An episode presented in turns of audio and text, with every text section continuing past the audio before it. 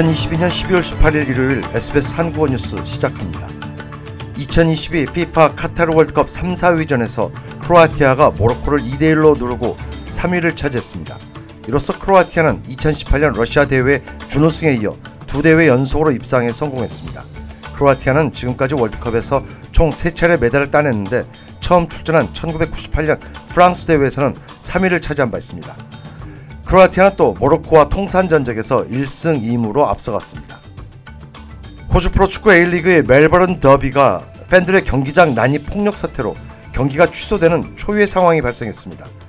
멜버른 시티 골문 뒤쪽에 자리 잡고 있던 멜버른 빅토리 팬들 수백 명이 갑자기 경기장으로 난입했고 이 와중에 멜버른 시티의 톰 글로버 골키퍼와 알렉스 킹 주심이 이들 난동 팬들이 집어던진 철제 물건 등에 다치기도 했습니다. 축구협회는 모든 권한을 동원해 이번 사태의 책임자들을 색출해 책임을 물을 것이라고 밝혔습니다.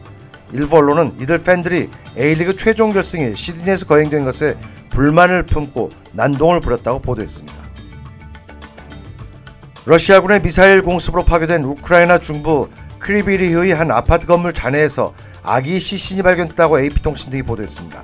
우크라이나 중남부 드니프로 페트로스크 발렌틴 레즈니첸코 주지사에 따르면 긴급 구조대가 피격 현장에서 밤새 수색 작업을 벌여 이날 아파트 건물 잔해 속에서 아기 시신을 수습했습니다.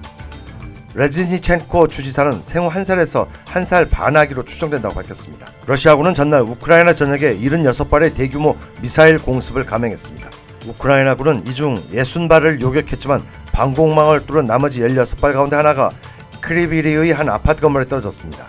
전날 확인된 사망자 3명 외에 아기 시신이 추가로 수습되면서 크리비리흐 아파트 피격 사망자는 총 4명으로 늘어났습니다. 시드니 슈퍼마켓 판매대에 오염된 시금치 파동으로 인한 리콜 사태가 확산되고 있습니다. 주요 슈퍼마켓에서 시판된 리베라 팜즈 상표의 베이비 시금치 관련 제품에 대한 리콜 작업이 코스트코와 울워스에 이어 콜즈로까지 확대됐습니다. 콜즈는 유효 기간이 12월 17일부터 22일로 명시된 시금치 관련 자사 제품 상당수를 리콜한다고 발표했습니다. 당국은 식중독 증세를 일으킨 문제의 리베라 팜즈 상표의 베이비 시금치의 경우 포장 과정 중 예기치 않게 잡초 등에 오염되는 것으로 추정하고 있습니다. 문제의 시금치를 섭취한 소비자들 일부는 환각이나 선망 증세를 겪은 것으로 알려졌습니다. 이런 점에서 당국은 이미 구입한 물품에 대해서는 즉각 폐기 처분해 줄 것을 소비자들에게 당부했습니다. 서호주 내륙 키오나와 코번 인근에서 산불 사태가 악화하고 있습니다.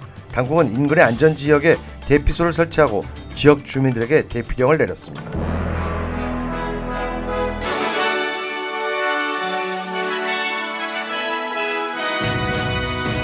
이상이 오늘 오전 SBS 간추린 주요 뉴스였습니다. 뉴스 헤드라인즈 마칩니다.